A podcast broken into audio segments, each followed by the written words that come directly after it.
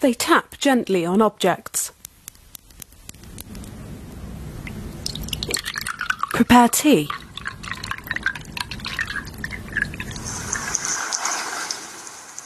Or run their fingers over various textiles for hours on end.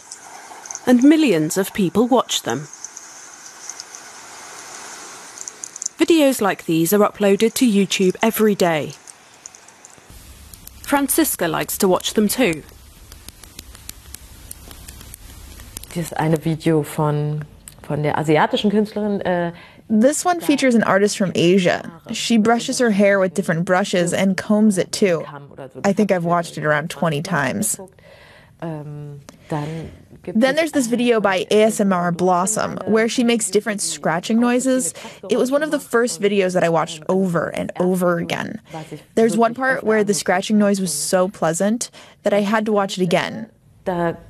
Da, da war das Kratzgeräusch so schön, dass ich mir es immer, immer wieder Watch it, angeguckt habe. go back to the beginning, and then watch it again. Zack und nochmal. These videos are a mass phenomenon, but so far there's been little research on them. The clip's soft, calming sounds clearly represent a counter trend to the fast paced videos with short, choppy sequences. There's not a lot going on in them, but more than you may think. Es sieht erstmal so aus, als wäre es so unglaublich gleich. In the beginning, everything seems samey and monotonous, and it is, but only for a few minutes. Then something changes, and usually something adverse or stimulating starts before ebbing again.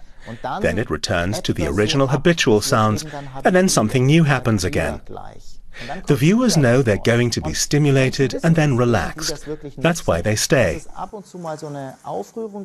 They keep watching because there's always something new.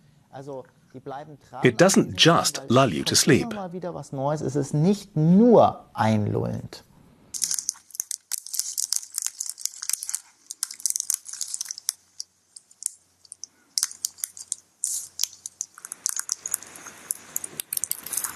The effect that the videos produce is called ASMR, which stands for Autonomous Sensory Meridian Response.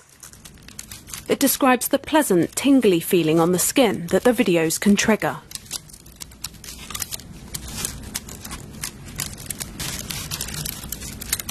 Also wenn ich ähm, diese When I watch the videos and hear these noises, Handbewegung oder so, also hand movements or whatever. angucke, dann ist es wie, also like, hier, well, it starts in the back of my head. And I get goosebumps under my so scalp. Die dann äh, That's how I'd describe it. The tingles.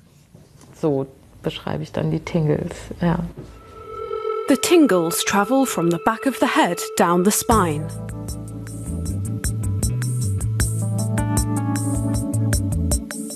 They can be triggered by light scratching and knocking sounds. Whispers or other gestures that evoke a personal connection. Die Person ist enorm She's extremely close to the camera. You can see her hands up close and at least part of her face up close. und man fühlt And you really get a strong sense of her presence, of the protagonist in the video. That creates a feeling of closeness, privacy, or even intimacy. Privatheit oder vielleicht sogar Intimität. Hello, sweetheart. In ASMR videos, the viewer is addressed directly. They put sounds front and centre that are normally just in the background. But ASMR videos don't cause the same physical reaction in everyone. For a long time, it was unclear if the effects were physiologically quantifiable. But a study by the University of Sheffield showed for the first time that the heart rate of people who experience ASMR actually decreases significantly when they watch the videos. The reductions in heart rate are consistent with the idea that ASMR is something that's physiologically deactivating, so it's relaxing. Um, in the same way as you might get your, your heart rate slowing when you listen to relaxing music or when you are lying on a beach um, just chilling out. Um, heart rate is uh, uh, an index of relaxation.